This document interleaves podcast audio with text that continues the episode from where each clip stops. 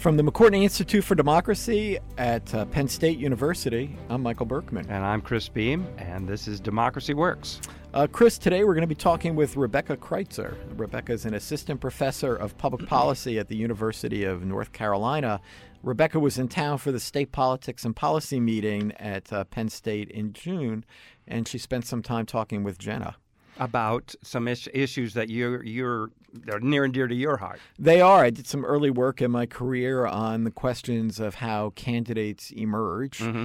and you know this is a, a, an important part of democracy, a part that we maybe don't hear as much about, and that is where do you find candidates? Right. Uh, and there, you know, there are different pieces to this. Uh, one is, and probably the part that is well known by the public, of course, is the idea that parties hold primaries or caucuses or whatever it is that they do as a way of choosing choosing candidates. But you know, there's another piece to that, and that's people deciding Right. that yeah, I'm going to take the plunge. I'm going Mhm, to run for mhm. office, uh, and uh, that's kind of where Rebecca's focus is, Right, and- Especially in terms of women, Especially in terms of women, and uh, um, it is quite obvious that right now in American society there is a strong drive and a, a strong reaction um, among women, and such that they are running for office all throughout American well, in, politics. in record number. the other thing that's that is manifested in those same kind of calculations is that you see people running who um, who see an opportunity in this election cycle that they wouldn't have had ever before. So you see folks that are transgender, folks that are openly, um, you know, lesbian or gay, folks who are, are African American running in, uh, uh, you know, or or what Somali or or you know, Latinos and and and Democratic Socialists, right? I mean the the and and it's the same calculus, right? That this election um, creates an opportunity that they wouldn't have seen otherwise. So they're they're stepping in. It, it really is fascinating when you look at the candidates running in these upcoming elections, you know, on the Democratic side and the Republican side, everywhere from the state level up. Right. So we have to think about three different types of representation. Uh, one, which has its roots in, I think, the way anti federalists often thought about representation, is this notion of descriptive representation. People should be represented by people like themselves. So, in other words, that you need women to be within the legislature because only women have the same experience as other women and can therefore only they can really speak Sure. for women. And and I think that uh, you know I think that one of the powers of the Me Too movement Mm-hmm. is driving home to Americans more broadly that women live in a different world, Right. and have a different set of experiences that that men do not. Mm-hmm. Uh, but substantive representation argues that. You know, anybody can represent your interests. They don't have to be like you. What's Right. important is that your substantive interests be Right. And, and and your ideology, your values. Right, exactly. So in that case, what's important about with women candidates might be whether they're conservative or liberal. Right. That, that women that women be be elected, and uh, so I, I guess maybe there's a good point that we move to to hear what Rebecca Yeah. has to say about this. And uh, so let's bring in uh, Jenna and Rebecca Kreitzer. Okay.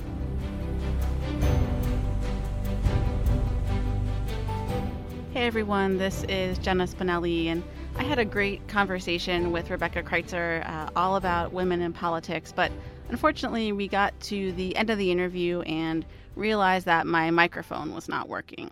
Uh, Rebecca sounded great though, and thanks to the magic of the studio and our great team here at WPSU, I'm going to take you through our conversation. So let's dive in with uh, a little insight first on why these groups exist to help support female political candidates.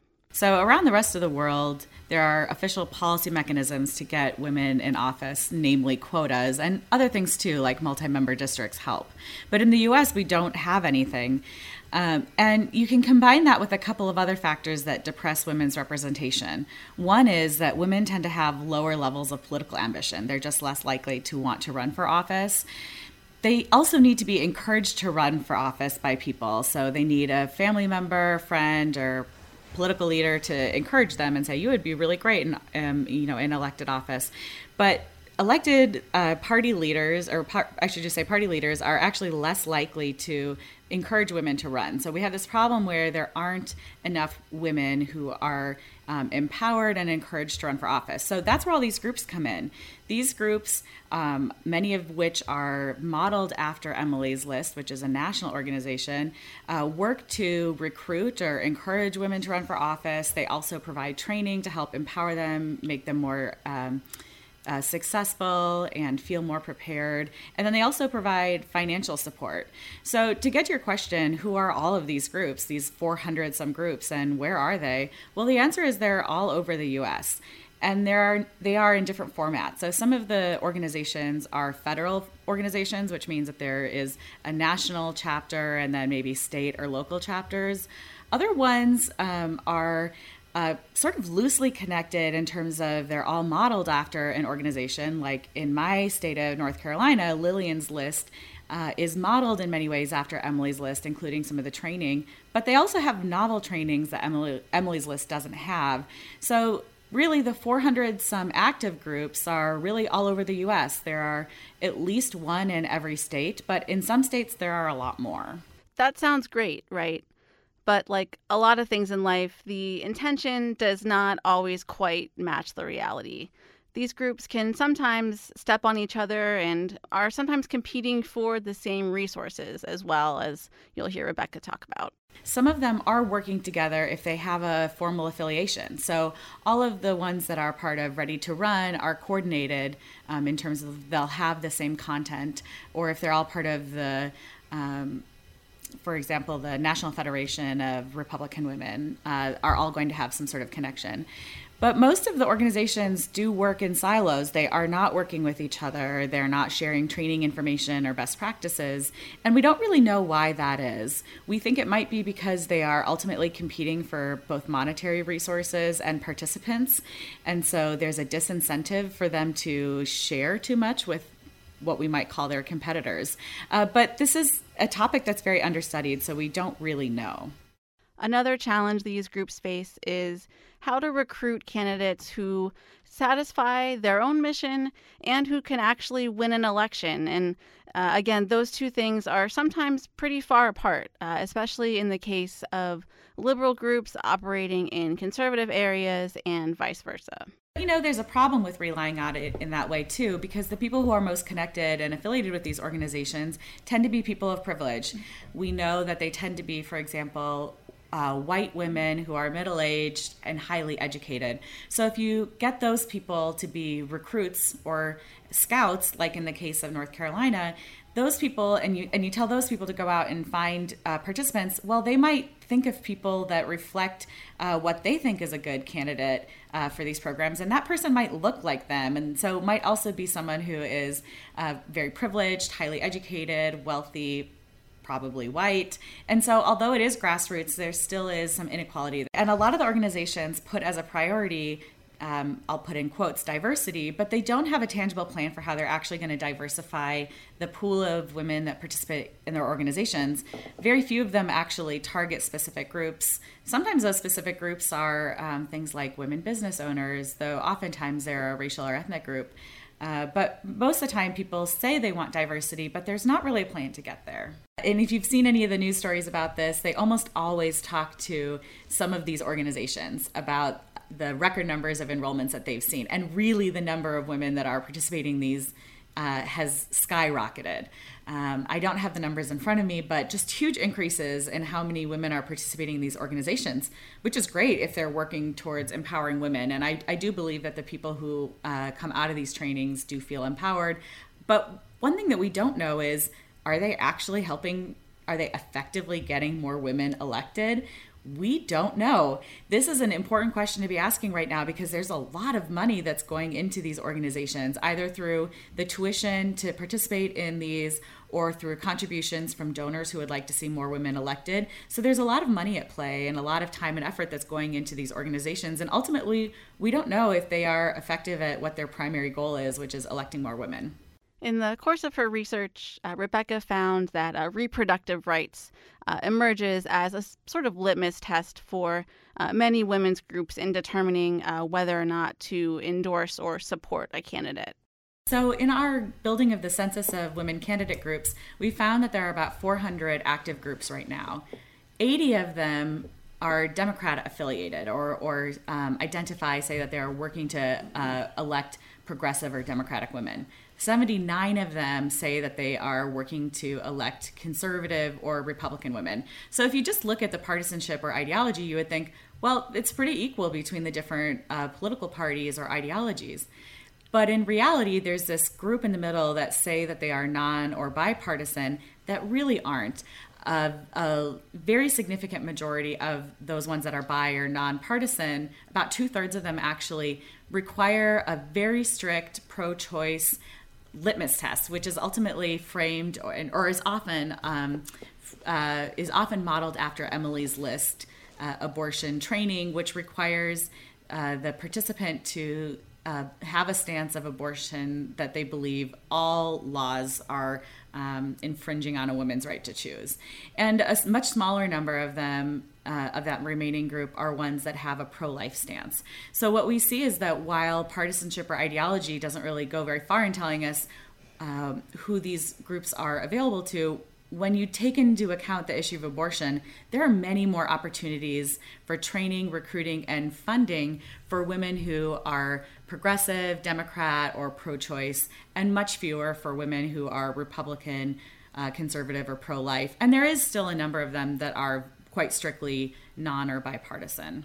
So, what happens when women get into office? Do they keep the momentum going that got them elected? And why should we care about how many women are in office in the first place? Uh, I, I will say that women legislators face a number of burdens that their male counterparts don't have. Some of it has to do with gendered media coverage, um, a difficulty raising money. They tend to have to raise it through smaller donations, which means they have to spend more time raising money than some of their male counterparts.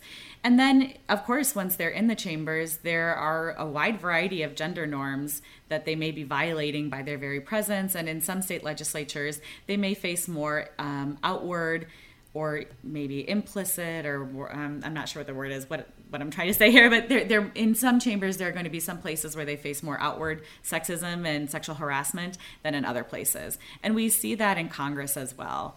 Um, and then when it comes to making policy itself women oftentimes don't have the seniority of their male counterparts, and seniority determines who is committee chairs, uh, who or who are committee chairs, um, and other leadership positions. And so, women often have to really fight to get a, a place of power within those chambers.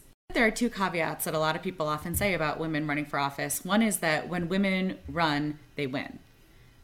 That's true, but it's less true if you take into account that the women who are running are more highly qualified than the men. So they tend to have more experience. Um, and there's a, there's a variety of ways that we measure candidate quality. But it's true that when women run, they win, but they're higher quality candidates. And the other thing that people often say is that women can raise just as much money as men. Well, the men are raising that money in larger donations and women in smaller donations. So, why do we even care if there's more women in office? Well, it turns out that the number of women in office is really important for a number of reasons. Um, one reason is that it's important for democratic legitimacy to have an institution that reflects pe- the people that they're representing. So it should have more women, it should have more people of color, and not just those types of diversity. It would be great if they also had socioeconomic diversity. Uh, that way, they can uh, better reflect the people. But it also um, it, it also helps to empower women and people of color and when you have that sort of what we call descriptive representation so that when people look at the institution and they see oh, there are black people in the legislature. Black people can be leaders. And we see very powerful images. You might be able to imagine the picture of President Obama leaning forward and a little kid touching his hair. And he was amazed that a president could have curly hair like him. Uh, the third reason why this is really important is that sometimes, or is that is that oftentimes we see that women and people of color provide both descriptive representation, which is having that physical um, connection, but also substantive, substantive representation, which means that they are more likely to represent those groups when it comes to policies that really affect them. So we might see, for example, that women legislators are able to provide an extra level of representation when it comes to women's issues. And indeed, we do see that. Women tend to introduce and sponsor more policies that have to do with women's issues. And they also frame them um, in women's in in terms of protecting women or in terms of gendered with gendered language. And the final reason why it's important to have a descriptively diverse and representative body is that sometimes there are issues that occur to people that don't occur to others. So, for example, in the last few years, there's been a lot of talk about the tampon tax. Well, what that is is that in a number of states, um, sanitary napkins and tampons are taxed as a luxury, but all these other items aren't, including like pinball machines and Viagra and I don't know, a whole bunch of just really kind of goofy things when you look at it. And a number of people started raising this question of why are women's feminine hygiene products taxed as a luxury when I think if you ask most women, they would say it's not a luxury. Um, and the answer is, is that a lot of men, it just never occurred to them. They didn't realize that that was happening. They didn't realize why that was a problem. And so that's not to disparage men or say that men are not thinking about women, but sometimes um, our own lived experiences can provide us important insight into policy. And finally, as we do with every episode of Democracy Works, we're going to end with our Mood of the Nation poll questions. So here's Rebecca's take on what makes her angry, proud, worried, and hopeful about American politics. The lack of true communication between people. And so when I think back, um, today there's we often see that people bicker and they just filter everything through partisanship, and we don't see a lot of true um, open discourse just over the weekend, I was rewatching when Fred Rogers was testifying before a Senate committee. It's amazing. You should put a link to that on there too. And in it, at the beginning of the clip, they um, the senator was, I, you know, pretty clearly not interested in funding PBS, and actually, I don't know if it was PBS at the time, but whoever was uh, providing money for Fred Rogers' show, and it was it was amazing because in the course of the short conversation, you saw the legislator really be open minded and ask questions, and you saw the very polite discourse both ways. I would like to see more open and polite discourse. Okay, what makes me proud? Well, one thing that makes me proud is um, today we see a great number of people who are really interested and excited. And one thing that makes me proud is that, at least in theory, we provide an institution, um, we provide a, a set of government that really encourages participation among different groups. Now, that's not perfect because as we look um, across the states and at the national government, there are a lot of policies that really restrict participation, things like felon disenfranchisement laws or voter registration and things like that. But those are things that over time I'm optimistic um, can be changed. But really, fundamentally, as a country, we encourage political participation in a way that makes me optimistic. And we see it a lot today, um, especially among young people, are, I think, a little bit more interested in politics than they have been in, um, in other times. One thing that makes me worry is how strongly everybody filters information through partisan lenses we might be able to say that some of this is in part attributed to the ways we receive information. It used to be the case that everybody watched the evening news and there were only a couple of channels. Today, now when you watch the evening news, um, if you're watching it on a television at all, you might be watching some sort of cable news network. And I'm not just blaming cable news, but they have, um, they're speaking to their audience and they have incentives to fill 24 hours worth of content um, we also see that people are self selecting the news that they receive either through social media, online. We're not seeing as many people pick up a full newspaper and read it from the front page to the back page. Instead, people tend to click on stories that are interesting to them. And that shapes the way journalists are conveying information as well. And when people start thinking about politics, if they're not getting um, as much neutral information or hearing from different sources, it tends to just reinforce their previously held beliefs. And so I do worry that we're uh, living in an era, and this may only become more of a concern in the future, where people are self selecting the news that they want to read that reinforces the beliefs that they already have and don't have any interest in really truly listening to other people. Well, what gives me hope is that I do see a lot of people that are talking about these issues that would like them to change. So today we do have a lot of people who are um, calling for more discourse between people that are highlighting the problems with uh, polarization and the highly partisan way we think about issues. So I'm hopeful that those will change. I'm also hopeful that um, some of those barriers to participation that I mentioned a few minutes earlier are becoming ameliorated. So just a few weeks, recently, I can't remember exactly when this happened, uh, one state actually changed their felon disenfranchisement laws. Now, there are other states that I'm hoping are watching and seeing that they should do that. And um, there's evidence that that changing voter registration to make it easier for people to register and easier for people to vote increases uh, voting. So I'm optimistic that we can learn a lot from other states and that people are starting to really call for some changes to these policies.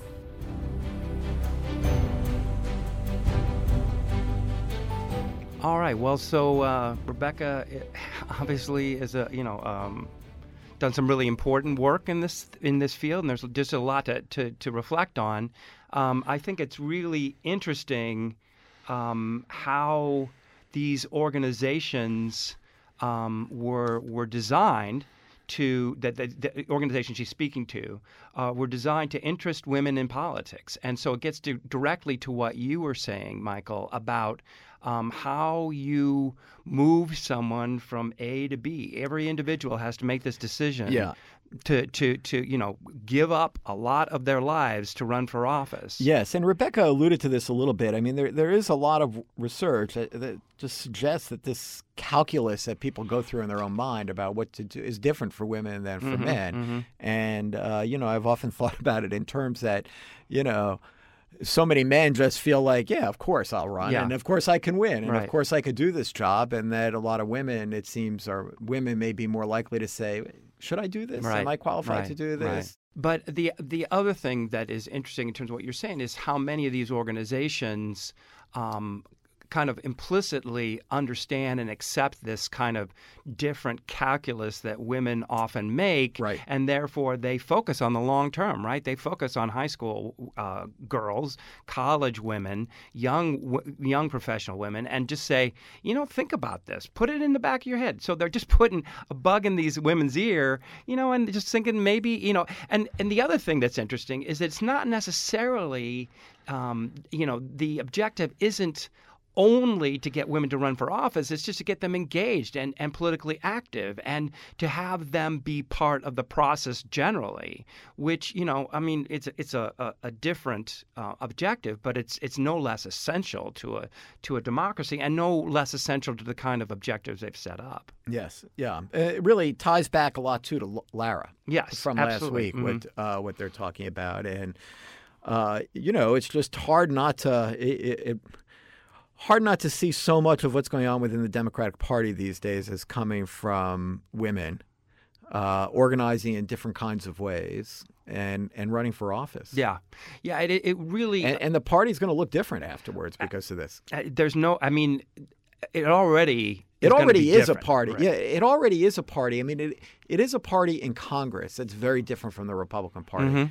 Uh, in terms of uh, women in leadership positions, if it's just in terms of the number of women. So I, I do think this is worth um, bringing back to the issue of um, where we are um, as a country politically and culturally and socially and economically. Just that things are are um, shifting. Right, I mean that that that there are there is an energy and a and a uh, and I said before a dynamism to all this that is both exciting and unsettling and a little scary because we don't know where it's going to go. Right? Yes, and and you take the three podcasts that we've done most recently together, going back to Selena, uh, who talked about uh, Trump supporters. Yeah, the Trump and, coalition. and and then Lara last week, and then Rebecca's here, and you, yeah, you do sense this is going to be an interesting election. Mm-hmm, There is- there is a lot of energy out there on both sides, uh, or at least a lot of passion. It is just a condition of politics that if you're in power, you are less um, engaged with the next election. It just it's just always going to happen that you just take um, you just are more um, accepting and satisfied with the status quo, and therefore you're more likely to stay home. And in this case, for the See, first I think it's a, it's also a little bit different than that. If we're talking, you're, you're talking about the public, not the elite, right. And you know, so I think you, it's just very hard to generate anew the energy and excitement you feel in a presidential campaign for your person. And you know, we really saw this with the Trump campaign, and this is what happened to Obama too. that they're bringing in people that are more marginal voters. Mm-hmm. You know, they're just not as consistently engaged election to election, year to year. But they're excited. They're, you know, we heard this in the interview a couple of weeks ago. Right, with that- Selena. Mhm. With Selena, the you know the the the personal connection Right. and the sense of shared grievance Right. that they that and they have with things are going to change. And you know, and with with Barack Obama, it brought out all kinds of people that were just so excited We by the, the sense change of we were looking for, hopefulness, yep. the change we're looking for. And you know, and then they get in and they're just involved in the hard work of politics, and it gets ugly and it gets discouraging. and it's almost inherently, Le- inevitably disappointing. It's always a letdown. Right. And and on the other hand, the other side is just like I knew it was going to be bad, Yeah, and it's yeah. even worse than I thought. Right. And and that's an energy that that can Mm-hmm. uh, be be uh, be channeled into the next election. And what we've seen in the last two podcasts are these organizations that are trying to do just that. In particularly focusing on on women, who we've seen, and we mentioned this last time too in the polling, are the ones that are just the, the uh, sort of at the vanguard right now mm-hmm. of mm-hmm. of uh, anger towards Donald Trump. I can't understand why, but that just seems to be something that's happening. I um I think it is absolutely true that that that women are um, driving um, a lot of the energy and and a demand for um, for change, demand to be heard. That's part of American politics, and I and I can't imagine that that's not going to have an impact going forward that transcends 2018. Yeah. and it will be very interesting to see that. So this has been a, a, an interesting uh, uh, three episodes, and as usual, we stumbled into this. We didn't plan it, but it still has a has a really interesting synergy, and and it's great to put them together. So let's just pretend that we knew what we were doing. You don't give Jenna enough credit. She tells me that all the time. No time. kidding. so, uh, from uh, Penn State and the McCourtney Institute for Democracy, I'm Michael Berkman. I'm Chris Beem. Thank you for joining us. Thanks for Demo- listening. For Democracy Works, and we'll see you next week. Okay.